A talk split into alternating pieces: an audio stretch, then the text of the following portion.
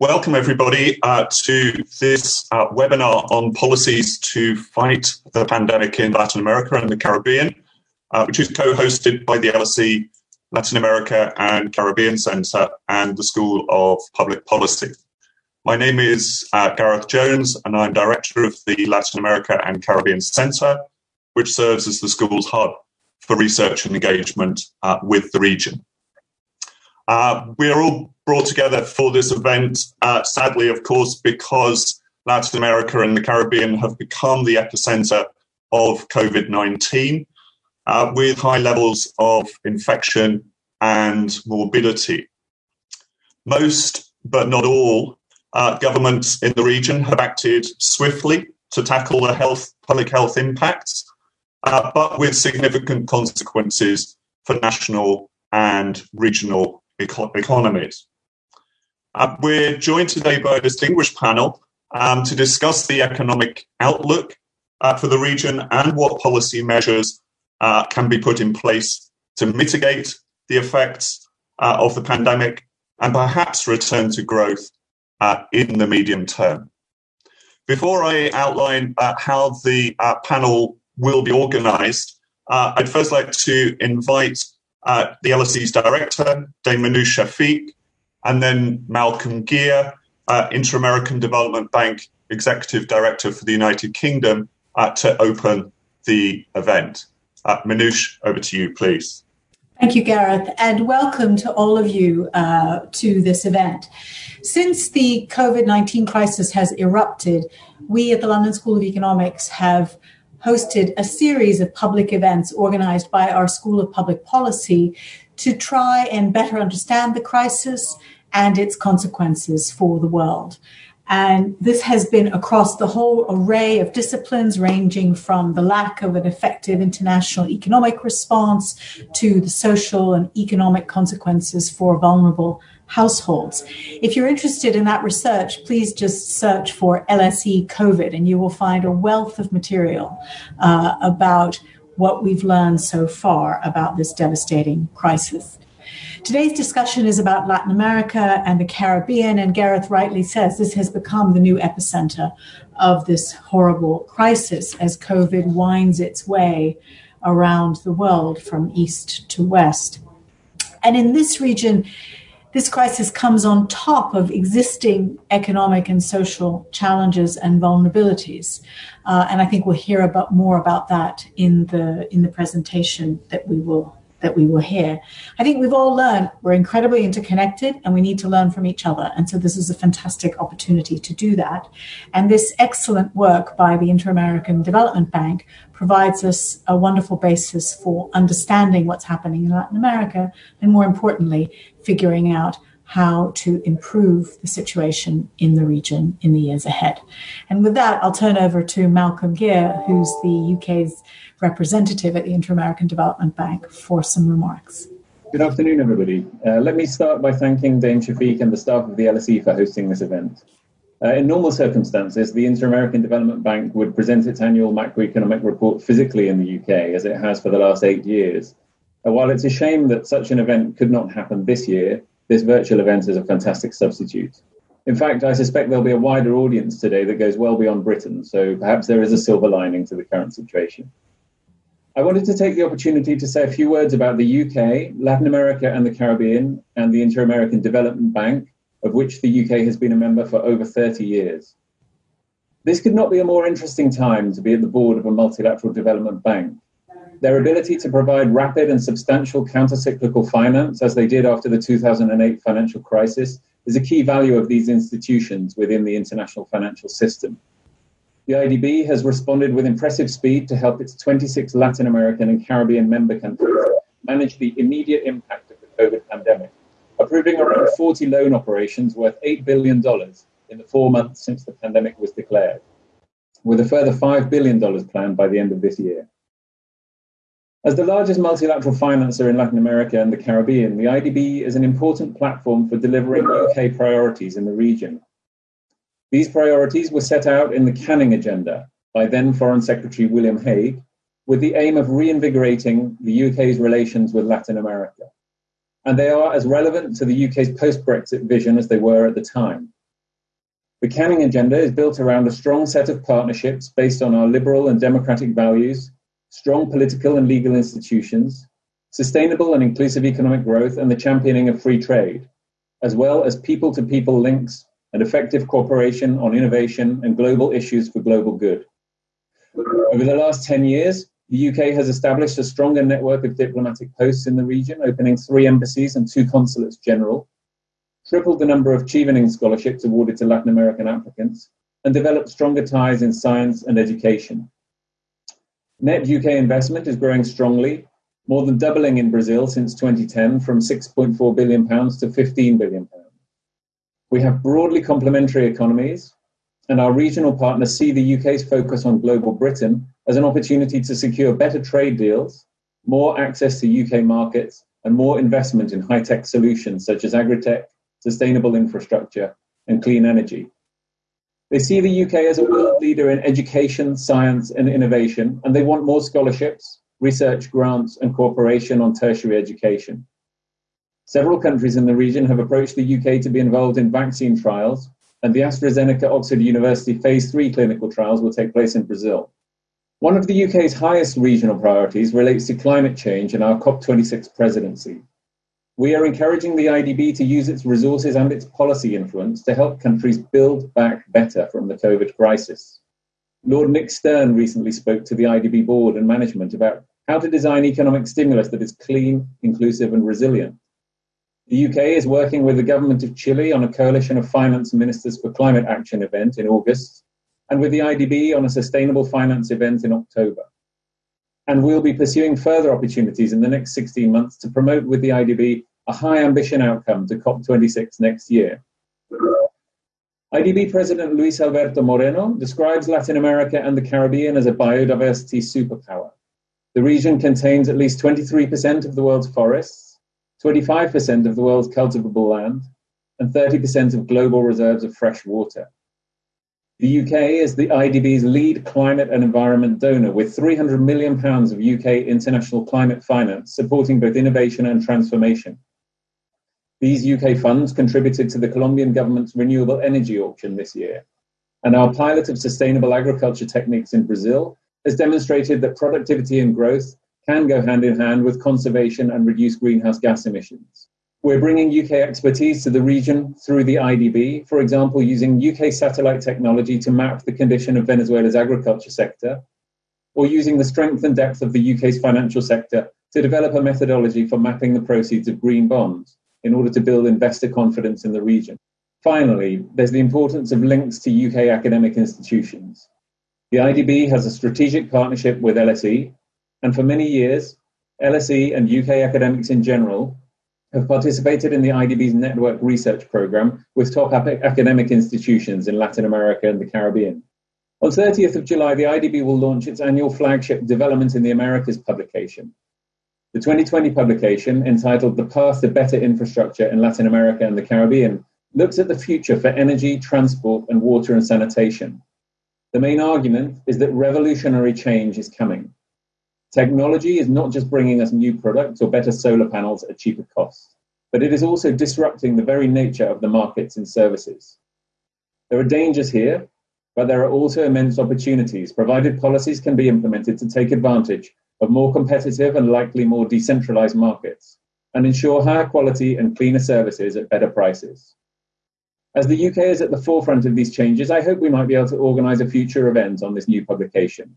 But for now, Thank you for joining us, and I will hand over to my colleagues to present our 2020 macroeconomic report, Policies to Fight the Pandemic. Thank you. Thank you, Malcolm, and uh, thank you, Minouche, uh, for the introductions. Um, the way that the rest of this um, event will uh, take place is essentially in three 30 minute slices, um, we hope. Starting with the co-authors of the Inter-American Development Bank's 2020 macroeconomic report to address the policy options and the economic effects of the pandemic. We'll then move to a debate uh, or discussion at least uh, between Professor Andres Velasco of the School of Public Policy, Eric Parrado uh, of the IDB, Chief Economist of the IDB, and Brian Wynter, uh, until recently uh, governor of the Bank of Jamaica. And then we will move to uh, questions and answers uh, from you, the audience, to the wider panel uh, on events that uh, strike your interest and you'd like to know some insights or answers to. Please, at any stage during the event, um, type into the chat function any questions that you have, and if possible, identify who you are.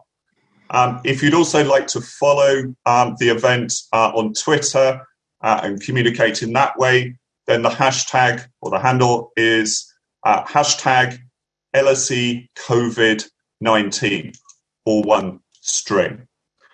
Um, without further ado, then, I will pass over uh, to uh, Dr. Andrew Powell uh, and Dr. Victoria Nuguer, um, who are the co authors uh, of the 2020 uh, macroeconomic uh, report. Uh, Andy, over to you uh, first. Okay, thank you very much. Well, first of all, let me thank uh, Minouche and, and, Gareth and Andres Velasco also for um, and all the staff at the LSE for for hosting this event. It's it's fantastic to to be able to present this to the LSE wider LSE audience. So thank you so much for for allowing us this this opportunity. I'm going to um, share the screen now um, and put the presentation. Okay. Hopefully that's everyone can see that. Um, so this, um, as Gareth mentioned, this is our 2020 Latin American macro uh, economic report for, for Latin America and the Caribbean policies to fight the pandemic. We actually uh, launched this report right at the end of March, but um, uh, we've been updating the presentation on almost a daily or at least a weekly basis since then. So um, I, uh, the, the presentation is, is up to date. Um, the report is, is available on our, our website with, with supporting material that I'll mention. Um, Victoria and I were the coordinators of this report. It's, uh, it's, it was a great team effort among um, many people, our colleagues in the research department and uh, in, at the IDB and also many others in other divisions across the across the IDB. So we had the pleasure to coordinate uh, um, what was a, an effort across many people across different divisions of the bank.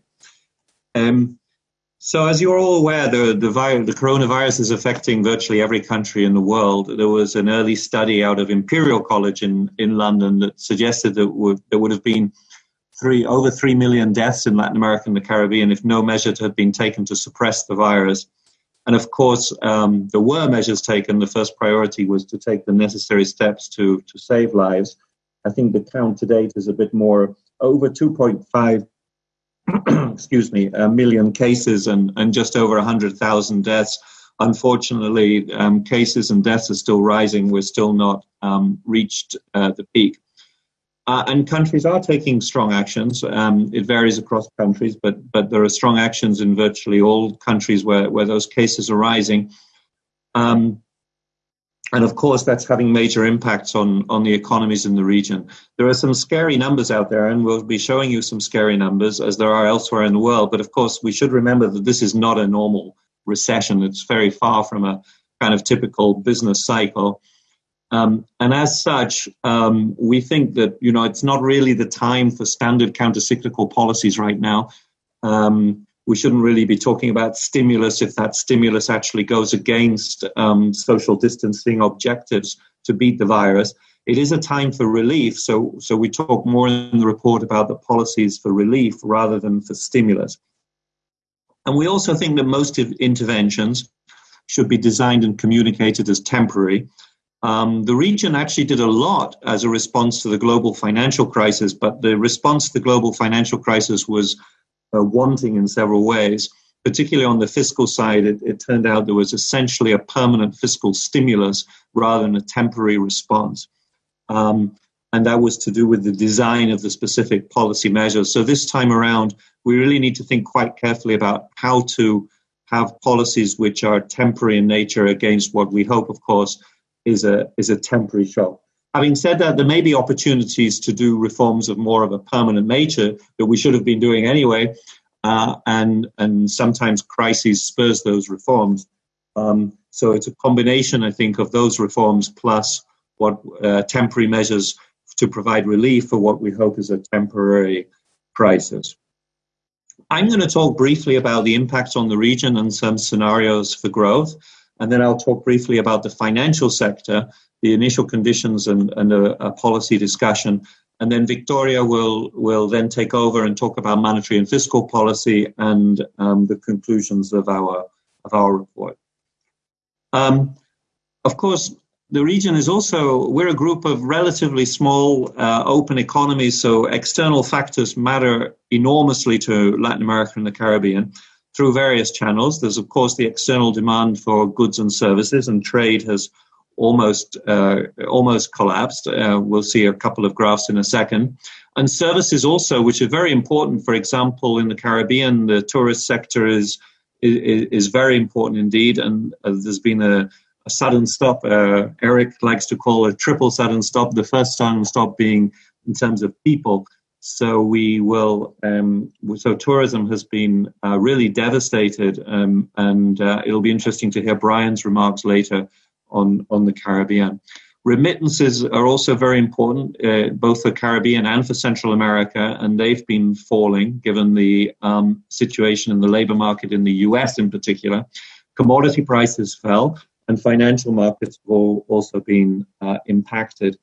This is a graph on, on commodities, uh, three commodities that are particularly important for Latin America and the Caribbean oil, copper, and soya.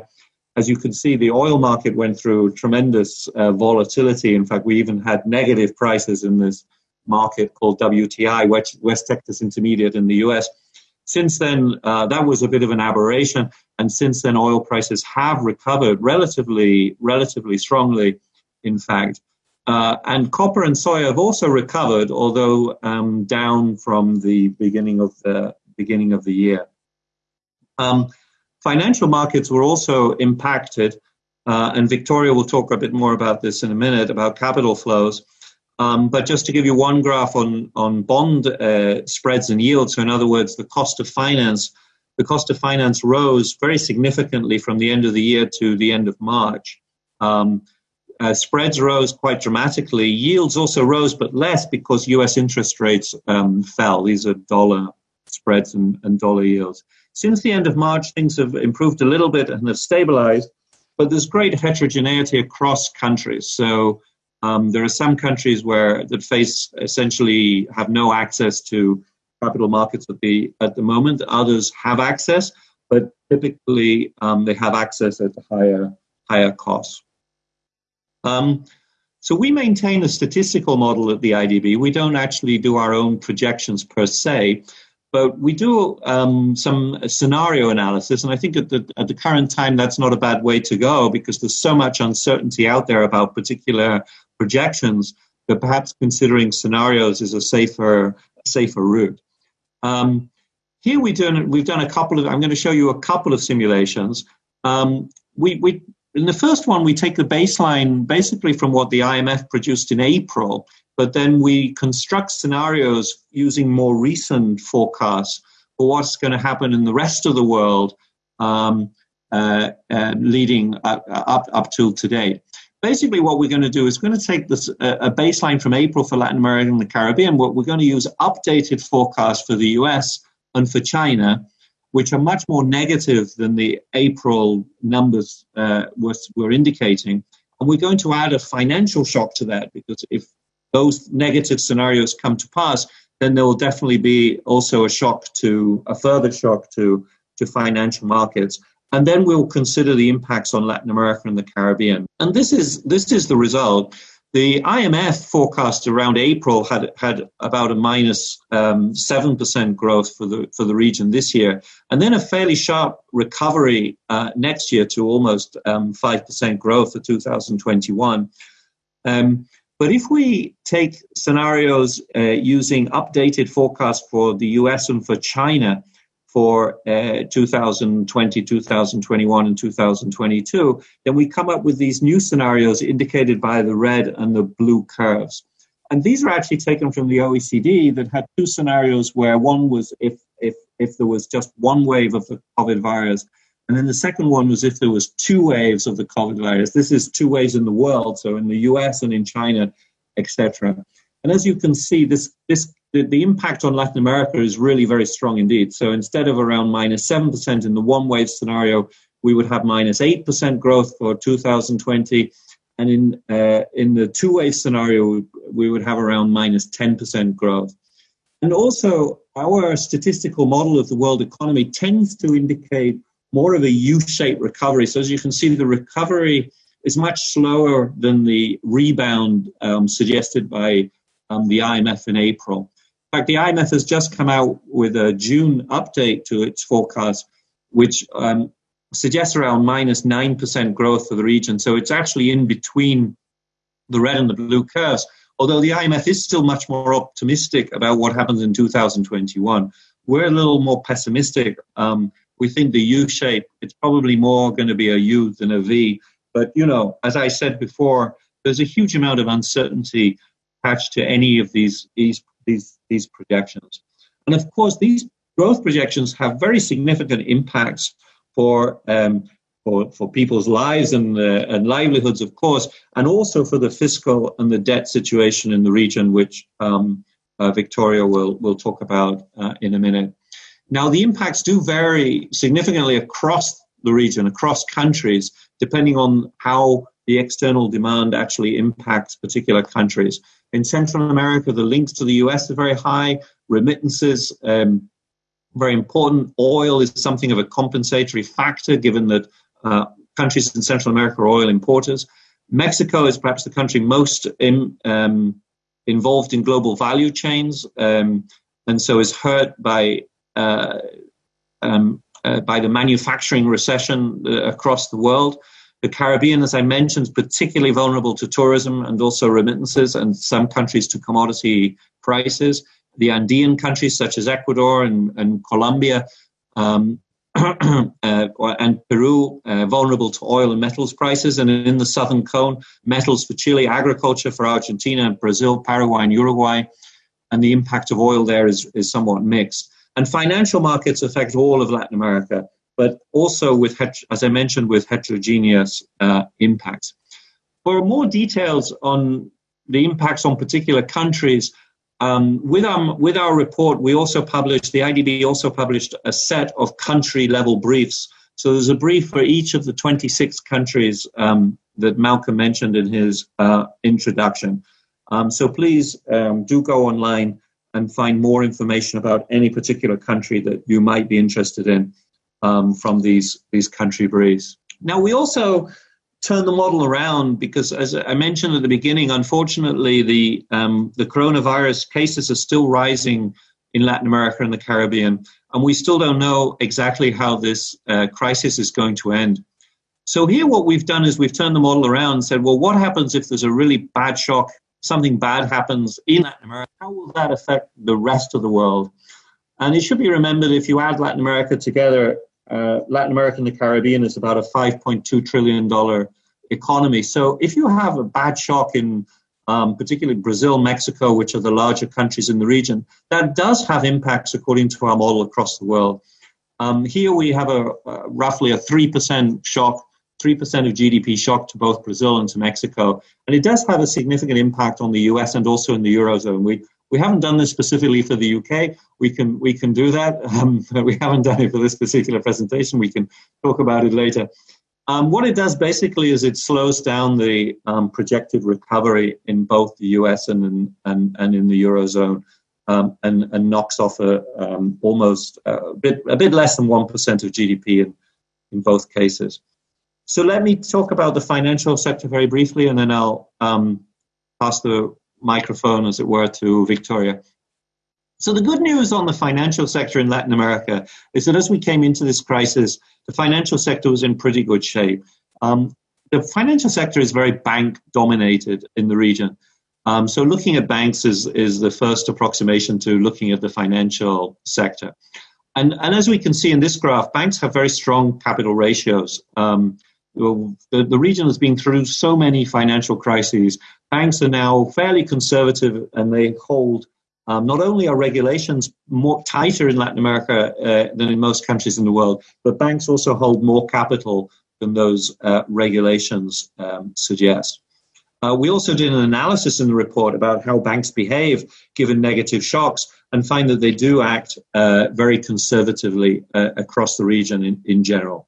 Now, these buffers are very important, both capital and liquidity, when you get negative shocks as the region is experiencing at the moment. Um, and, and this is a huge shock, and credit risk, no doubt, has risen quite dramatically. So, um, ensuring financial stability is a first priority, and central banks and regulators are indeed monitoring financial systems very carefully. Most countries have uh, Im- have already announced loan moratoria and are, have implemented some form of uh, loan moratoria.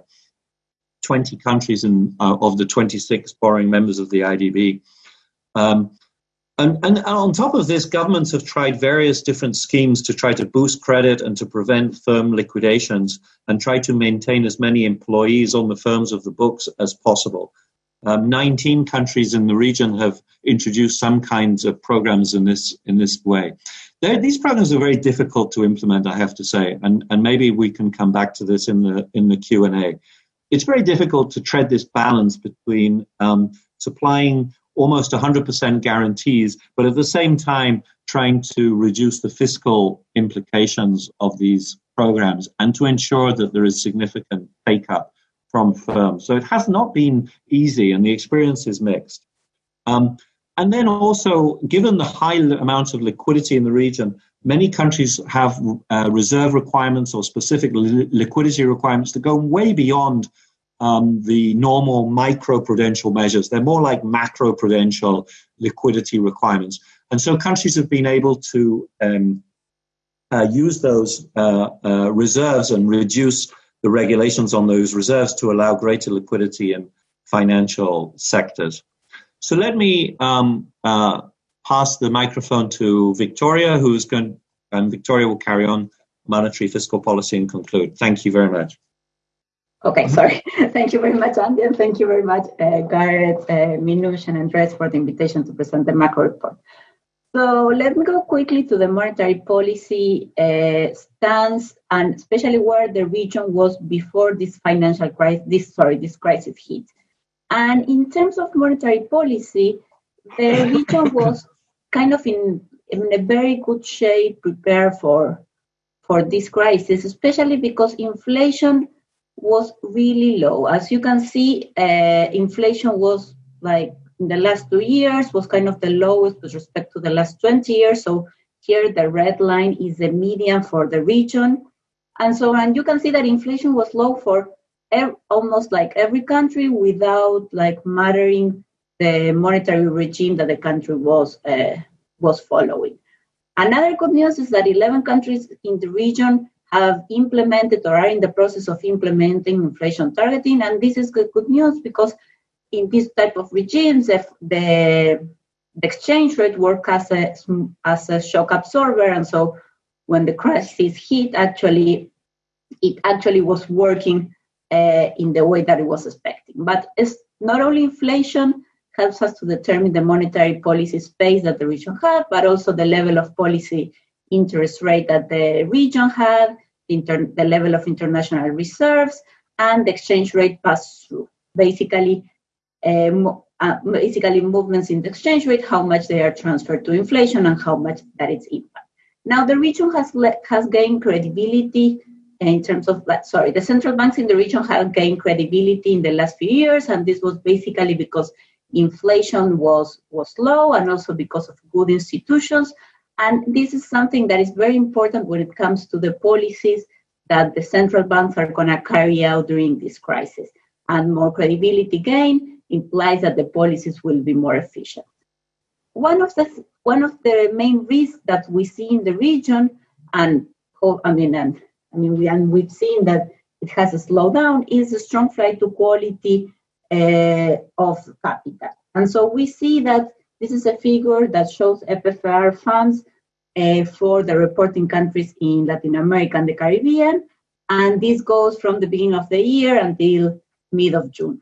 And as you can see in end of February and March, you see a big drop in the in the capital inflows. Basically, this means that there were capital outflows from the region, and this was very large, as you can see, and it represented around 4% of the GDP of the uh, reporting countries. This is only a fraction of the total capital outflows that we, that I mean, that the region experienced, and it had, and it put a lot of pressure on the exchange rate. So the depreciation rates uh, with respect to the US dollar for Brazil, Colombia, Mexico from the beginning of the year until the end of April were larger than 20%. And I mean, we've seen some recovering after April that it's also like reflecting on the some capital inflows that were going back into the region. Now, this is something to keep an eye on, especially because the region, I mean, is now experiences like one of like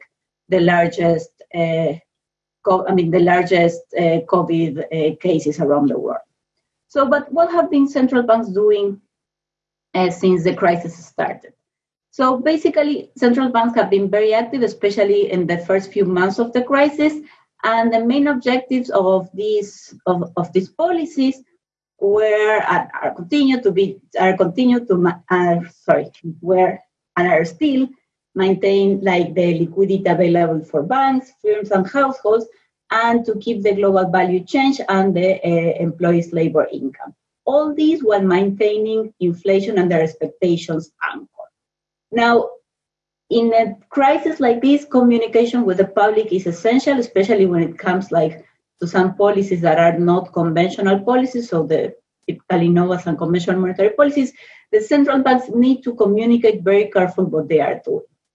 So as I, as I was saying, central banks have been very active, uh, very active. We've seen that 14 countries have decreased their policy interest rates and usually more than once.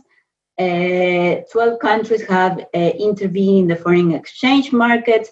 We see also that six, six countries have liquidity provisions in US dollars, and two countries, Mexico and Brazil, have uh, swap lines with the Federal Reserve Board. And six countries have been purchasing government and private bonds that in the US is known as quantitative easing. And here, communication with the rest of the, the agents in the economy is key because they need to be very specific about how they're gonna undo this type of policies and when are they gonna do when are they gonna do it and which will be the conditions to undo these purchases. So here again, as it was proved like during the 2008 2009 uh, 2009 crisis the communication of the central banks of their measures it's now also for this type of policies you need good coordination between the monetary the financial and the fiscal authority so now going to the fiscal side the, we don't have many good news there i mean here uh, we are showing you the uh, overall fiscal deficit for, for the region from 2007 until 2020, with the numbers from 2020 taken from the WEO from April. And we've seen that before this crisis, the region was performing, uh, was actually having like a consolidation of their fiscal deficit, especially for the countries with the highest uh, fiscal deficit, which was, I mean, that was like a good news for the region until like the crisis hit. And so we've seen that for 2020, the estimates are that the median country will have a, an overall fiscal deficit of around 5%, with a quarter of the countries having a deficit of 7% of GDP. And if we compare these numbers with, with the ones before the 2008 crisis, 2008 2009 crisis, the region is much worse prepared. Like we've seen that for 2007, 2008, the overall fiscal deficit was around 0% of GDP, while right now we don't have like that much fiscal space. Now, here we show the financial needs uh, as percentage of GDP, and these are on the uh, horizontal axis, while on the vertical axis we see the S&P 500 ratings. And as you can see, and here we are describing the overall uh, the financial needs, sorry, as the sum of the overall fiscal deficit from the April's WEO, so the one that I just showed you, and the amortization of the debt that is due in the next 12 months. As you can see, there's a huge heterogeneity among the two dimensions inside the region. So we have countries that have very low ratings and very high financial needs, while we have some countries that have medium financial needs but very good ratings. Uh, so, I mean, this is a tricky situation for the region, but there's a lot of ter- lot of heterogeneity. And countries have been announcing packages that uh, that have like to assist uh, during this crisis. So the policies here, as Andy was saying, should be thought as relief and not as a stimulus, especially to keep on the economy going once the lockdowns are, are lifted. So additionally, the, the, intervention should be temporary and transparent, which will help for the sustainability of the fiscal side once this crisis is over. And given the, and given the limited fiscal space, there should be the maximum impact of each peso spent to support the health infrastructure and the supplies of health goods. And this has to be done uh, with coordination, uh, in coordination with the local governments. And there has to be support for families and firms. In these regards, 20 countries have been, oh, sorry, 22 countries have been already implementing transfers to households. There has been a reduction or deferral of labor taxes and social security contributions. Uh, other uh, other taxes also have also been uh, the payment of other taxes has also been postponed. This has been done for uh, in 19 countries. Uh, 21 countries have announced credit lines to firms. 20 countries have debt service deferrals, and 16 have salary compensations to workers. So the key here is that the policy should assist the poor and the most vulnerable, and given the financial constraints that we've seen and that the region is facing, here the assistance of the multilaterals is needed and very welcome. So just a measure of how big this package has been given the financial needs that the region has. So here again, on the horizontal axis, we have the financial needs, and on the vertical axis, we are plotting the, the fiscal packages as percentage of GDP.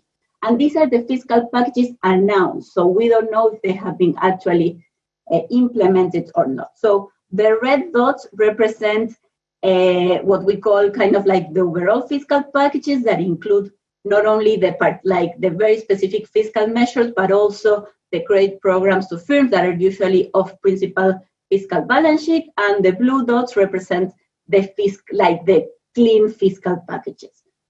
And so you see, also you see like a lot of heterogeneity, again, with the countries with larger financial needs, probably with like smaller fiscal packages, and some countries that have more, more, room with larger fiscal packages. But still, like the overall average for the region is only 4% of GDP, which is very little. So, in this sense, the region we think should be doing a, a, little bit more uh, in this in in this regard. So let me quickly conclude. So the region is experiencing a, a steep fall in GDP and will eventually recover. So this recover will depend on the policies carried out today. So it's, it's like it's key to show activism on the policymakers, especially to support the productive core of the economies. And the right policies today can reduce economic costs today and help the recovery tomorrow. Unfortunately, we know and we've seen that inequality as inclu- and inclusion, sorry, inequality and exclusion are actually getting worsened uh, during this crisis. So this will be this will be a persistent challenge to fight in the future. And here, yes, we. Yeah. Thank, thank you, Andy uh, and Victoria. Um, I think that set the scene for us uh, beautifully. Um, I'd like to pass on now to uh, Professor Andres Velasco, uh, also to uh, Eric Parrado, uh, Herrera, who's chief economist at the IDB and general manager of the research department, and to Brian Wynter, who uh, for 10 years and until uh, August last year uh, was uh, governor of the Bank of Jamaica, to sort of tease out for us a little bit more. okay, what are the right policies, and how do we set perhaps what what Eric, what Andy and and Victoria uh, have set out for us in context within a, a wider uh, and policy related uh, sphere. Andres, uh, over to you. Thank you, Gareth. Good afternoon, everyone. Delighted to be here joining Minouche and the uh, IDB team. Thanks, Andy and Victoria, for a great presentation. And I'm particularly uh, uh, happy to be uh, sharing this block in the discussion with uh, my friend Eric, with whom I had the privilege of working for many, many years in the government of Chile, and with uh, Brian Wynter. One way of summarizing uh, the report we just heard from the IDB team is as follows. Latin America was not hit by simply one shock, the medical shock. Of course, that's there and it's big, and in some countries it is still growing. Latin America was hit by five shocks because to the medical shock, we have to add the collapse in trade volumes, the collapse in commodity prices, the collapse in service income, remittances, tourism, professional services, etc. And last but not least, the collapse in capital flows, which used to be inflows to Latin America, and they have mostly become outflows. So if you look at it th- that way, this is a larger and more threatening set of shocks than we had 10 years ago. 10 years ago, clearly the financial aspect, the trade aspect uh, were all present, some of the others were not. Another worrisome fact is that the initial conditions are today less auspicious than 10 years ago. Victoria said this very clearly. Most countries 10 years ago began with a situation not only of low inflation, but with low debt and ample fiscal space. This time around, um, inflation is mostly under control, although it is, of course, not in Argentina, Venezuela, and a couple of countries. But uh, debt levels are higher, fiscal space is much more reduced, and therefore the room for doing innovative things on the fiscal front is uh, more limited. So that's the bad news from Latin America. Now, um, Latin America, of course, is not alone in this uh, regard. Um, the you know most of these uh, shocks, if not all, have also been affecting uh, other emerging markets elsewhere in Eastern Europe, in in Africa, in um, much of Asia, etc. So the first issue that I'd like the panel to maybe uh, have a view on um, is why is it that even though initial conditions were not great, but they were not terrible, and even though um, as Andy and Victoria pointed out, the macro framework in most countries is much better than, than it used to be. Why is Latin America performing so poorly? If you pick up this week's Economist, um, there is a rather depressing article which says Latin America's performance today, both vis a vis the virus and vis a vis the economic policies uh, following the virus, cannot be viewed in isolation. They may be part of a systematic pattern of underperformance that is already lasting a century or more. So let me address that to Eric. Eric, um, yes, the shock is big. The initial conditions were not so terrible. We're not alone, you know, we're not alone in being hit by these shocks, but we seem to be underperforming pretty much everybody on planet Earth. Why is that so? What are we doing wrong? Okay. First of all, thank you very much for the invitation. Um, it's a really great pleasure to, to be here at, at, at LSE, at least virtually. Mm-hmm. Uh, it's a pity not enjoying July in, in London, but anyways, we're, we're close some gaps with this webinar. Uh, and, and thank you very much for the for the audience. There are people connected from everywhere. I am From Latin America, from the UK, from Pakistan, from India. I have the list here, Indonesia, Philippines. So thank you for very much for, for that. Uh, I'm going back to, to your question, uh, Andres, um, and, and, thank you for, for raising um, let me give you an analogy. Um, I think Latin America and the Caribbean was a, a plane with a damaged engine in 2018. And the damaged engine was related to low productivity in some cases, or probably in all cases.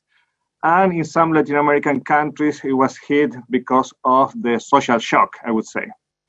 And then this airplane entered 2020, uh, and then we have the pandemic associated to COVID-19, and the other engine was damaged.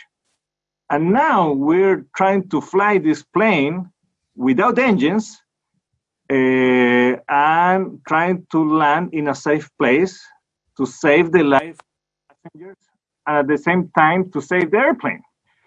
And probably we're going to land somewhere in, in the middle of nowhere, and then we have to do all the reparation of the airplane and try to check if the passengers are alive, and then try to continue on the path of uh, economic growth and development.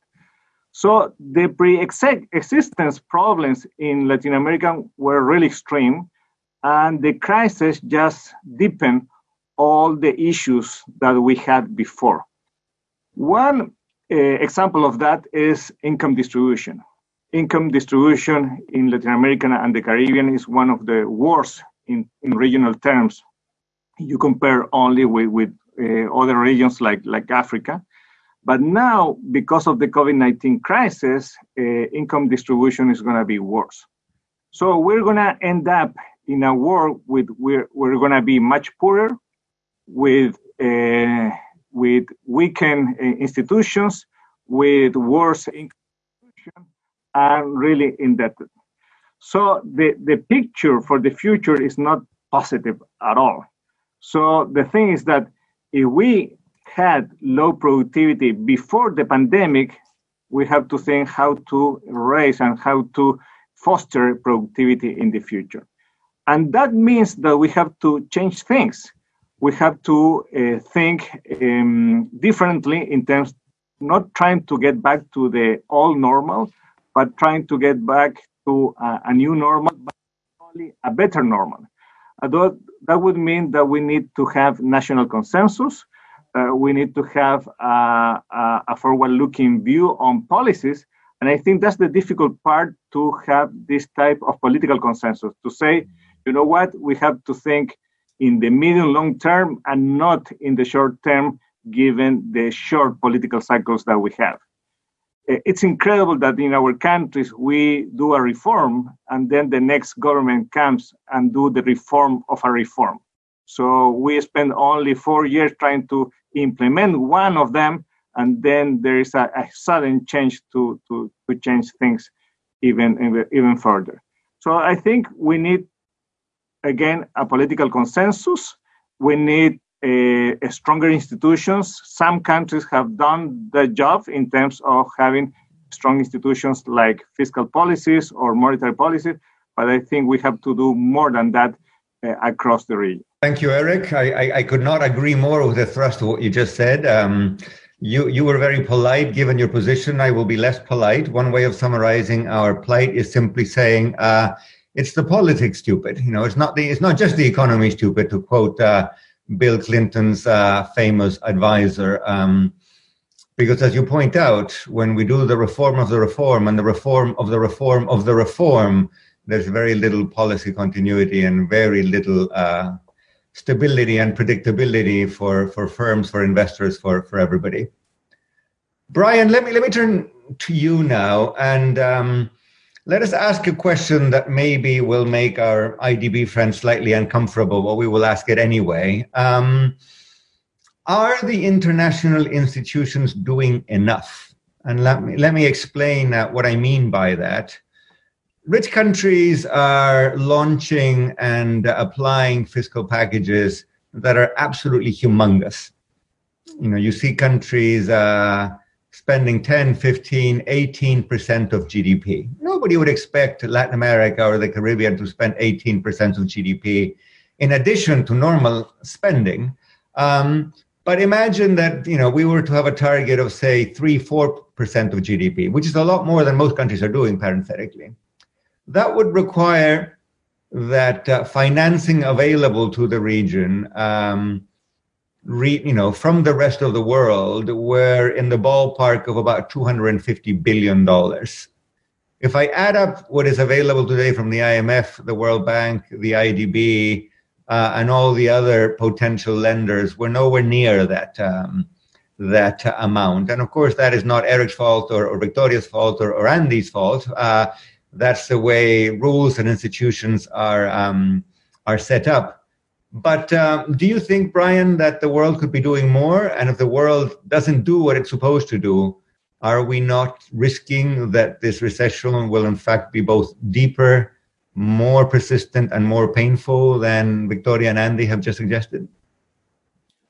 Well, I think that, um, well, before I answer that, could I just add my thanks to of course. Um, Victoria and to Andrew um, with respect to the preparation of this report. I think it's remarkable that something like this can be put together um, sort of on a dime, so to speak. Um, having prepared for the year without without the year's report without COVID, um, and then COVID occurs, and you've got to completely rewrite it to present something um, that is relevant and has the quality that this has. I think is an important achievement, and I I, I, I want to thank them, uh, join everybody else in thanking them and the team that put it together.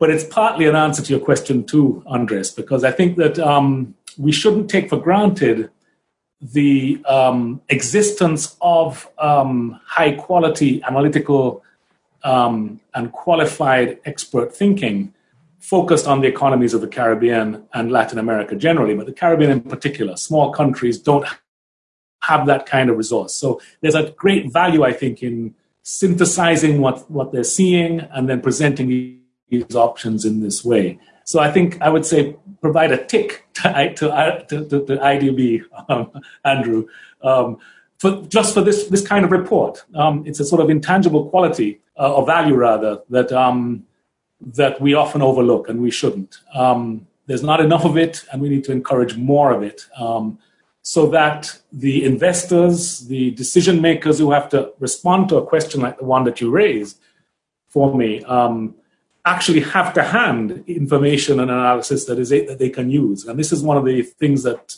very small countries uh, that is missing for them because there's such a high cost for any observer to develop the understanding needed to analyze the risks and assess uh, policies being taken or, or decisions being made. Um, so it, it, keeps out the, the larger mass of, um, of capital, for example. Um, I think in terms of the multilateral financial community um, in general, yes, they should do more.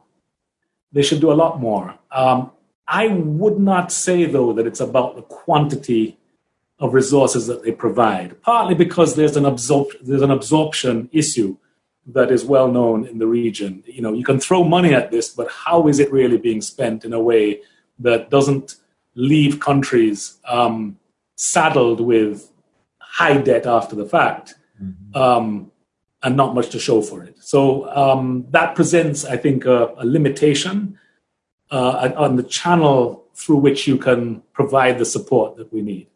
And so it takes us to where I think we should be we should one of the things we should focus on which is how do you improve that channel which is which takes you into the capacity um, capacity development within um, the countries that you're seeking to help um, so I think more needs to be done, but it's on this sort of more difficult question, um, and it doesn't get solved in the short term. But I think we have to we, we, we need more resources applied to this area that helps to develop these countries. And I think it, it jives with something that um, Eric said, though, that, you know, you can be ready to deliver that, but if the consensus is not there within a country to accept it, to demand it, to actually use it, um, then again, it's wasteful and we're left with, with large debts.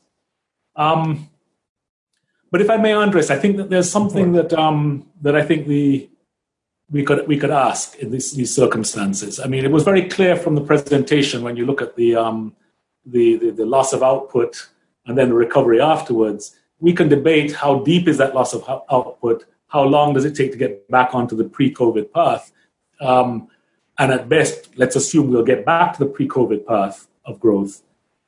That loss of output, those loss of jobs, the the impact is we're never going to recover it. And, and when the dust settles, we're left with more debt because we've been helped, mm. whether it's private or public, but we will have found a way to support the families, etc., that have been dislocated. But that's debt for us. Um, and we'll be sort of right where we were before.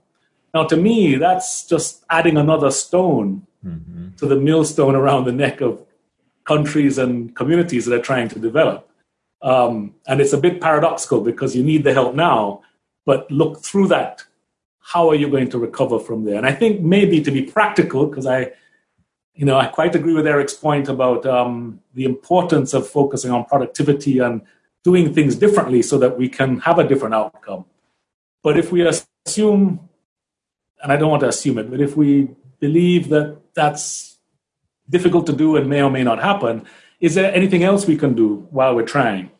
And I'd like to suggest that we should take a look again at the um, at the terms of sovereign debt, multilateral and um, and um, and private.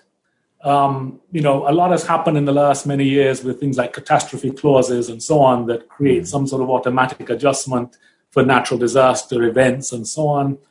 Um, but can we maybe look at these, look again at the framework for concessionary debt as well as other debt to bring more equity like um, elements into it? Um, or if I could put it another way, can we take a look at these things to see is there a way for us to align the interests of creditors and debtors, sovereign debtors and creditors, um, to align them better to create incentives for um, collaborative behavior when you hit crises like this one or others that um, lead to the better outcomes or will encourage the better outcomes that um, Eric was pointing to.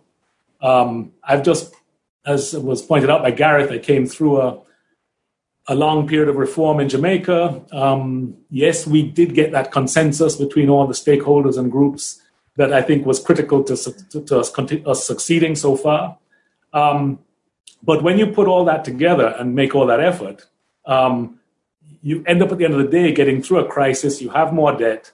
Um, your poor aren't necessarily uh, much better off. Uh, the dynamism that you're looking for in your society may not have emerged in the time frames that you're looking at, and the inexorable um, clock of a competitive political system, that dynamic, um, can push you into outcomes that are much more dangerous to institution building. I believe it may be fair to say that a global pandemic represents, you, you almost couldn't imagine a, a, a stronger threat to that dynamic, uh, to a positive dynamic, than a global pandemic where everybody's being hit at the same time. And so I think when it comes to what can the multilaterals and IDB and others do, I think it's time to sort of refocus on issues of capacity building and look, take another look at some things that may have been beyond the pale before, like um, more equity-like terms in bonds and loans, um, things that allow for adjustments or create incentives for reforms to be sustained over a longer period of time. For example, um, I wouldn't want to go into the details here, but I think can we look at those things and see if we can find a way to leverage this opportunity um, to align sort of the long-term interests of both creditors and debtors? Thank you, Brian. Um, that's an absolutely excellent point. Um, as you correctly emphasize, in the best of all possible worlds, we will end up with GDP levels that are lower than before the crisis and debt levels that are much higher than before the crisis. And it's been a long time uh, since we started talking about catastrophe bonds, contingent bonds, and other more sophisticated financial instruments, but uh, very little has happened on that front. You know, companies um, finance themselves with equity, not just with debt. Um, regrettably, countries in the emerging world seem to like debt, and there's not that much equity uh, with uh, the problem that uh, that you identify as a conclusion. Uh, we don't have a lot of time, but I'd like to do one more round. Um, so I'm going to ask both Eric and and and and um, and Brian to uh, take a minute or two to maybe address uh, uh, two two issues which I think are absolutely gigantic. Going back to Eric, um, before your current job as chief economist of the IDB, you used to be Chile's chief financial regulator. So you know, Eric, a lot of what um, things are like on the ground when it comes to getting credit to firms. Victoria and, and Andy both emphasize that um, you know there are firms out there with very little income. We want them to be to remain current, first of all, with their workers, with suppliers. We don't want them to fire everybody. We don't want them to default, uh, and we want them to be ready for a recovery. But that means that um, central banks can make the credit available, but that we need tools to make sure that the credit in fact gets to to that small shop in a you know in a faraway region of a large country in Latin America. how do you see that evolving, Eric? Are, are governments doing the right things? Are there more tools that uh, that could be deployed? Um, uh, give us a sense of where of, of where we are. Thank you, Andres, for, for that question. It's, it's really important and, and for all countries in, in Latin America and also for all countries in the world, I would say, because risk aversion is increasing dramatically and it's very difficult to have a change of behavior regarding liquidity and, and, and, loans for small and medium enterprises. And, and we lived that together, Andres, in during the global financial crisis of 2008, 2009, where we didn't have a specific idiosyncratic shock in Chile, but at the same time, we were hit uh, strongly because of the, the liquidity squeeze. And, and we tried to use several instruments. We tried to apply several tools in terms of trying to react before the shock. And for instance, what we did at that time, and, and I think Uh, all the governments in the region are trying to do more or less the same, is for instance to provide liquidity through central banks or the government and at the same time to capitalize state-owned banks. And in Chile, we did that in 2009 and also in 2020, and we provide a capital of $500 million with the idea to have a financial arm to start the loan provision for small and medium enterprises, but was a very, very this risk aversion issue. And it's happening now, it's happening in 2020. For instance, there are very large liquidity provision packages uh, in some countries in Latin America, like in Chile and Peru. And the problem is that in the paper, it looks very good because it's a lot of money, but in the implementation, there are several, several problems. And there are several problems because it's, it's very easy. If there are lockdowns everywhere and you cannot go and eat in a restaurant and you cannot go and have uh, some fun in a in a discotheque, or if you cannot go to the gym, it's difficult for banks to take a decision to lend to those uh, companies. Very very difficult, and that's why there are some schemes that provide more guarantees from the government to support that. The problem is the uncertainty of the length of the crisis if the length is just a couple of months, three months, four months, six months, okay, that's that's it. But if the, there is a lot of uncertainty regarding the solution of this uh, health shock, I think we're going to have some problems in terms of the implementation. Now, as we speak, uh, at the Inter-American Development Bank, we are working with a couple of professors. Uh, one is Paul Gertler from Berkeley University, and another one is uh, Sean Higgins from Northwestern University, and we're trying to understand first what is the shock coming from COVID-19 on small and medium enterprises, and then try to put together an experiment and intervene the, the bank and the companies to understand what is the better way to provide more uh, loans to these companies and trying to understand the sustainability of those companies in time. So I, I will keep you posted when we have some results, uh, probably they can be useful for, for all countries, not only in Latin America, but also in the world, because of course, this is a really difficult task for all the governments and central banks in the world. Thank you. Thank you very much, Eric.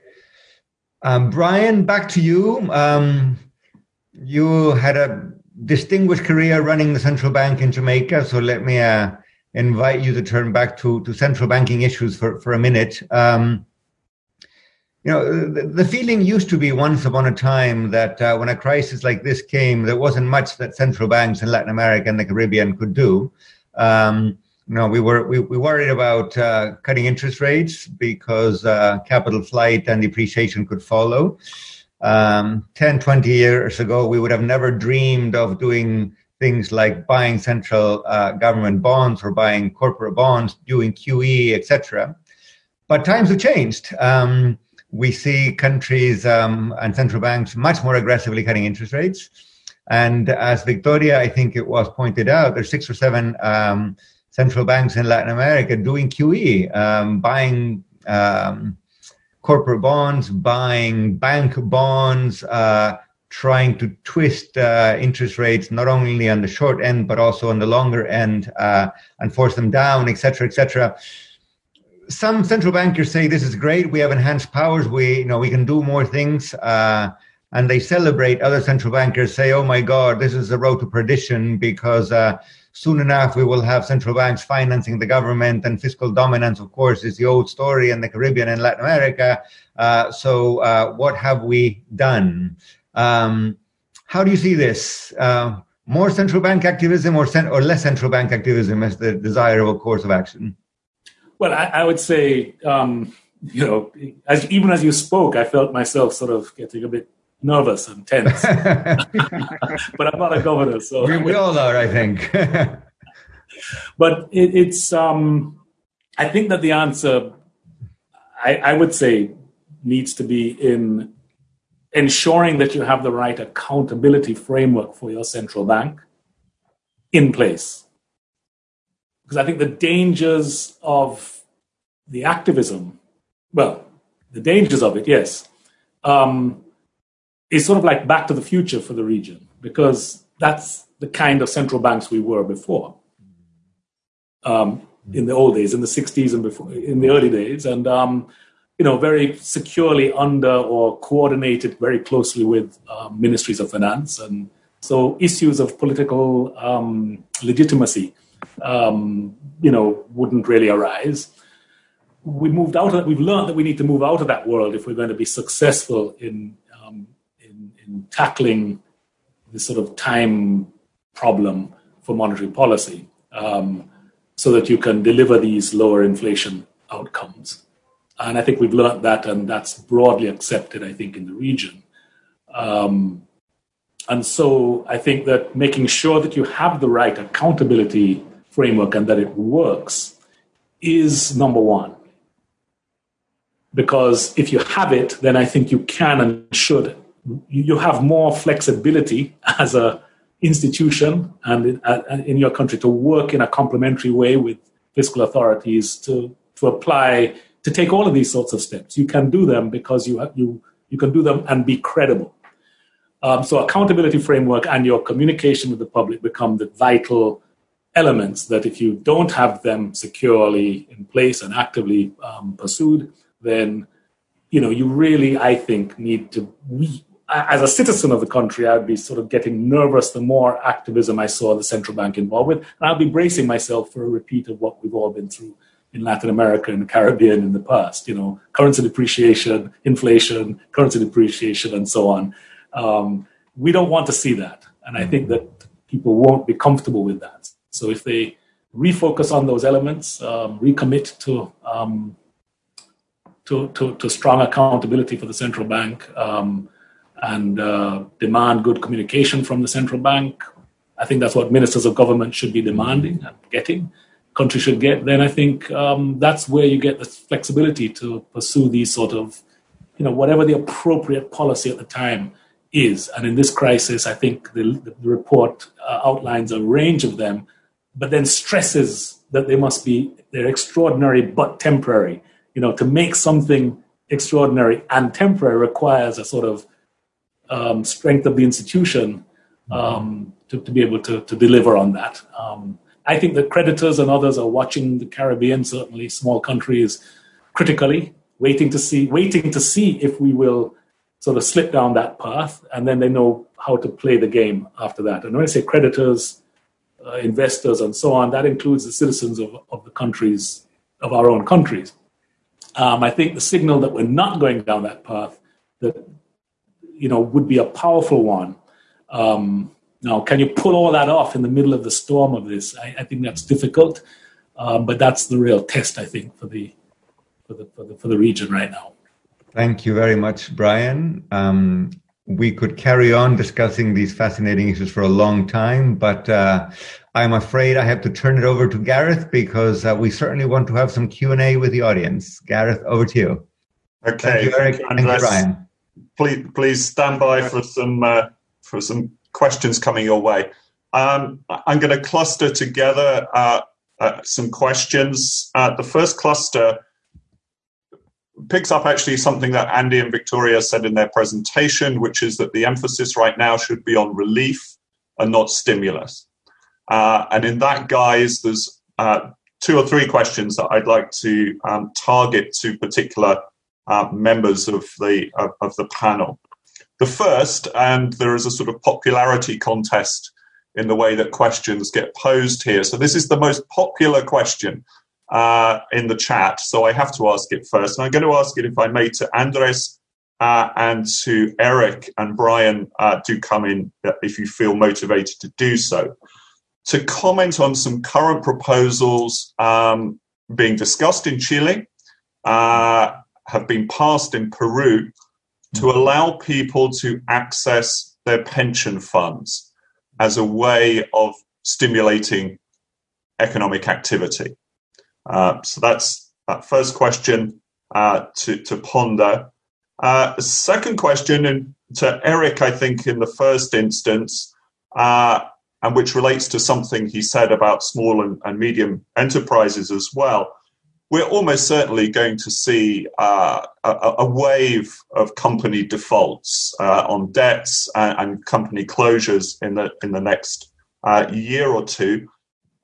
Is there any argument for the governments of the region to bail out private companies? And where does he stand uh, on uh, that argument, particularly given high debt to GDP ratios already uh, in many uh, economies?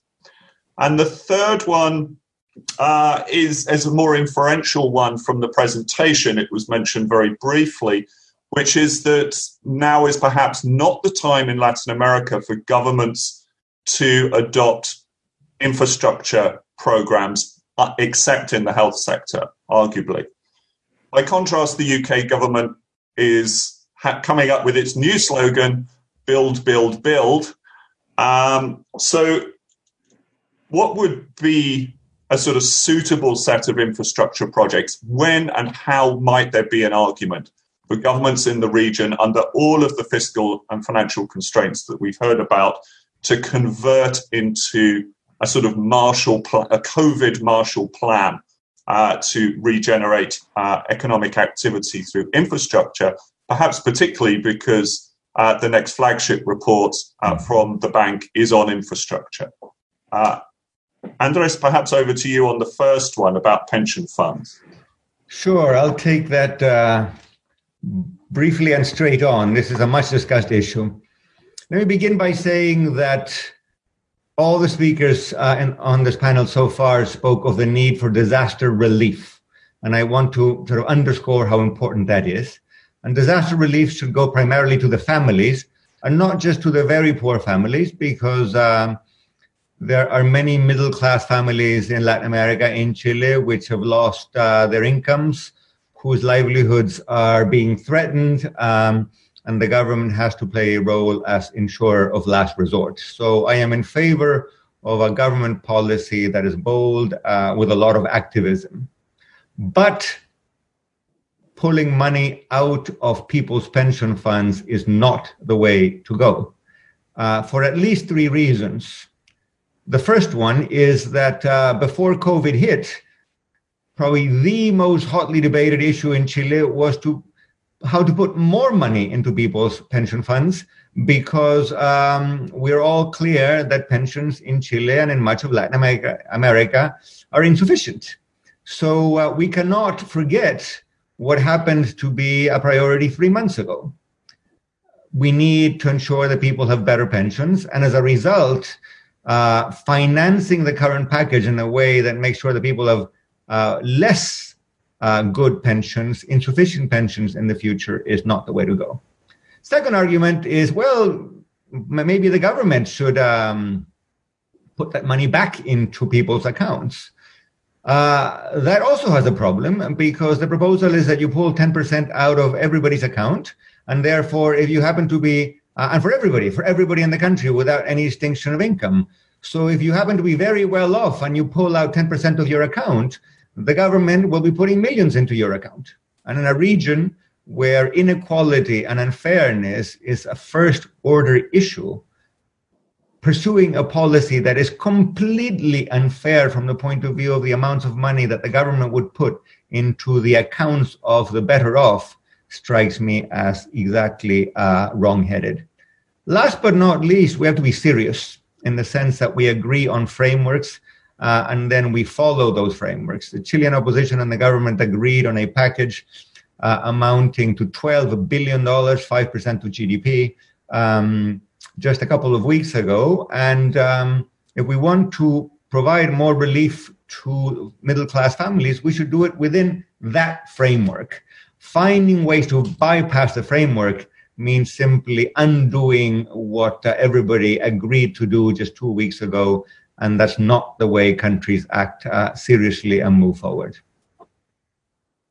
Great, thank you. Um, Eric, can we bring you in perhaps for a, a view on the question about the argument for governments to temporarily perhaps bail out private companies uh, as a sort of relief uh, under the current circumstances? Sure. Uh, let me say something regarding the first question, because I agree completely with, with Andres regarding that probably I would complement uh, his idea saying that the discussion, we have to divide the discussion in two. On, on, the one hand, the needs of the people, and on the other hand, the financing, how to finance those needs. And that's an important discussion uh, within, within this problem regarding where find the resources to, uh, to support household uh, loss of income. And I would say, okay, there are many alternatives. And I think the, the worst of them is to get the money from the pension funds because of the reasons that Andres explained. Regarding the, the question of bailouts, uh, private companies, I imagine we're thinking about uh, big companies on the one hand. Uh, and in that case, we have uh, studied the problem. And of course, given the impact of COVID 19, we're going to have an impact not only in terms of flows of credit, but also in terms of the stocks. And probably non performing loans are going to increase. Uh, in that way, I would say if the companies are strategic in terms of uh, interconnections, for instance, in the case of uh, airlines, or they are really important for uh, the provision of some services to, to the public or they have a, a large um, number of employees and, and so on, I think there is a, a business case to uh, provide uh, support to that type of companies. But of course, it has to be with very, very strong conditions in terms of having uh, a good business for all the citizens of, of the country. Uh, one example, for instance, what uh, the U.S. have implement, had implemented in 2008, 2009 with the, with the TARP process in terms of investing in, in banks with problems, but at the same time trying to recover that investment as soon as possible. So you you can have strong restrictions in terms of that uh, the government and these companies. So I, I wouldn't say it shouldn't be a dogmatic uh, discussion. It should be more a practical discussion regarding what are the benefits and costs of uh, bailing out these, these, these, companies. So, and we're going to have that type of discussion from time to time, and, and we're having that discussion in some places because of the impact on, on big companies like like uh, airlines. So, I, I think we, we shouldn't be dogmatic on that. Thank you. Um, can I pose the infrastructure question, the build, build, build question to Andy Powell? Um, sure. Thanks. Uh, thanks, Gareth. I'm, actually one of the editors of the infrastructure, the, the DIA on our flagship on infrastructure that will come out, as Malcolm mentioned, on July 30th. So, I mean, first of all, you know, the region invests too little and badly in infrastructure. So um, I think in 2018, the total infrastructure investment was about 2.8% of GDP in the Caribbean. And everybody, oh, every economist who's done any kind of attempt of an analyzing this thinks it should be at least double, if not more than that. And Andres asked, you know, why does Latin America perform badly? And many things were mentioned, and they were all true. But also, bad infrastructure is another contributor to low productivity and, and low growth. And, and, and that has been unfortunately persisting for some time. And not only has it been persistent over time, but every time a recession comes along, because there's a, a, requirement to adjust fiscally, it's it's it's infrastructure that gets cut. It's public infrastructure spending that gets cut because it's the more flexible item in the budget, as opposed to uh, other inflexible items. So we definitely need to in, need to invest more in infrastructure. The question is really when to do it and how to do it. Um, but as also as Victoria mentioned, I mean, there is no fiscal space to to do this at the moment, and we're going to end up after the COVID crisis with higher debt levels, and most countries will probably face a fiscal adjustment. So, on the one hand, we're going to need to create additional fiscal space, either through serious tax reforms and um, rebalancing of spending. We do think that there is considerable space to do both of those. So that's on the public investment side. And then on and then linked to that, we also need to find ways to attract more private um, uh, investment in kind of silver bullet here. Uh, in fact, there are some dangers um, that can create other public sector liabilities. But the fact is that we don't invest as enough and we don't invest very well.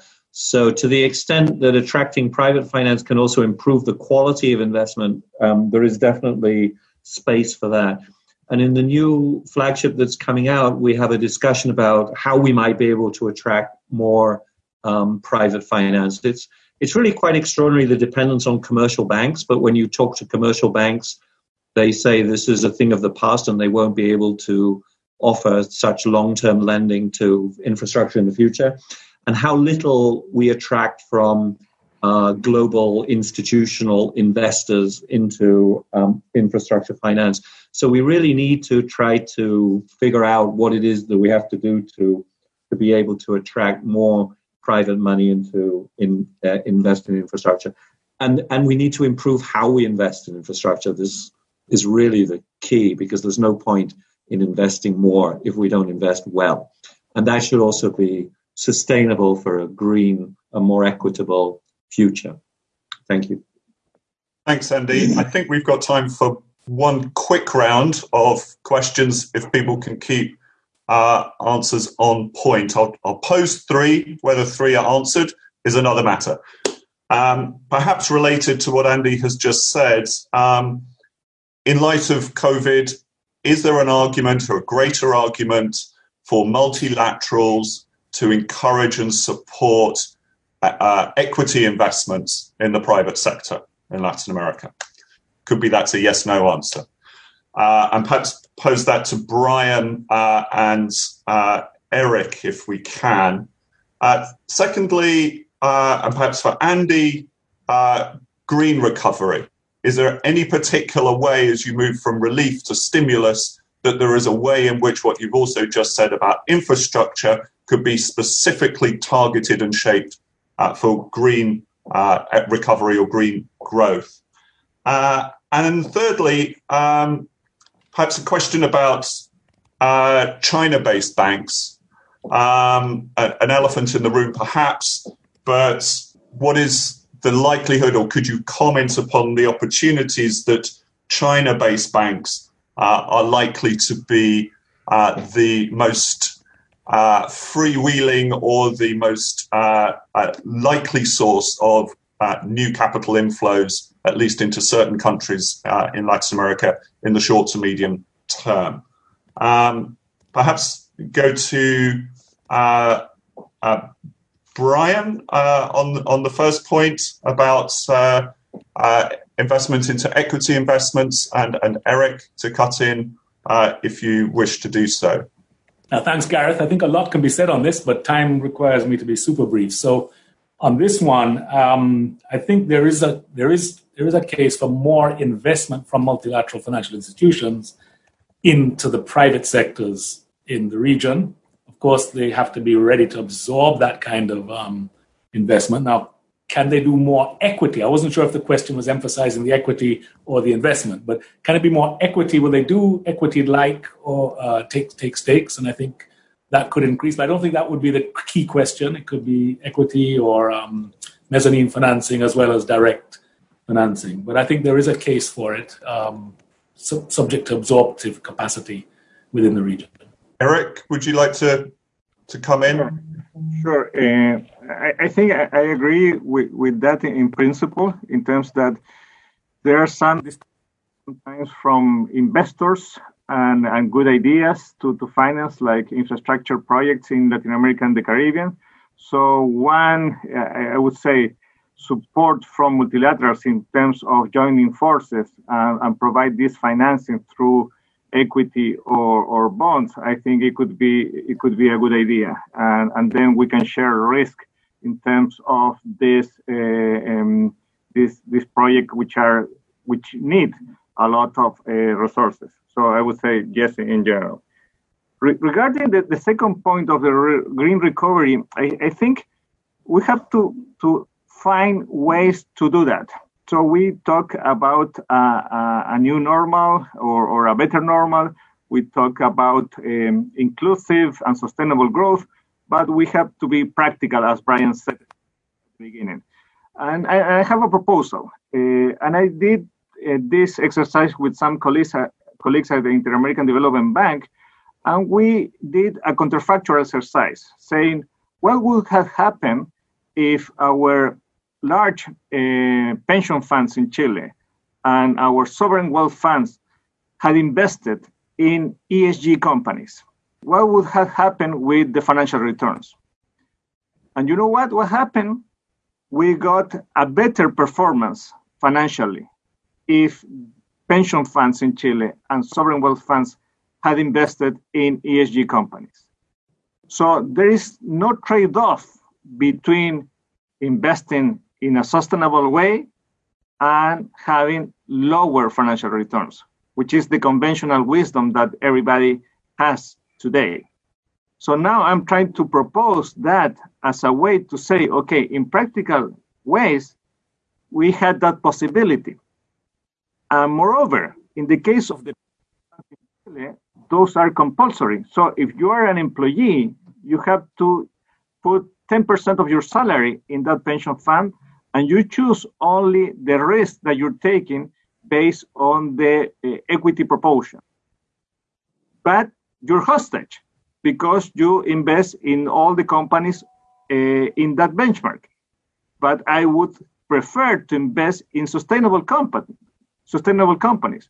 So that's why I would like to have like an alternative of a sustainable fund. I say, you know what? I want to put my resources that fund and not in the other one because I'm a hostage in terms of investing in companies that are um, bad for the environment, have had bad corruption cases, or they are really bad uh, in terms of the activity for communities. So I think there is a business case, a practical business case to uh, find a sustainable recovery.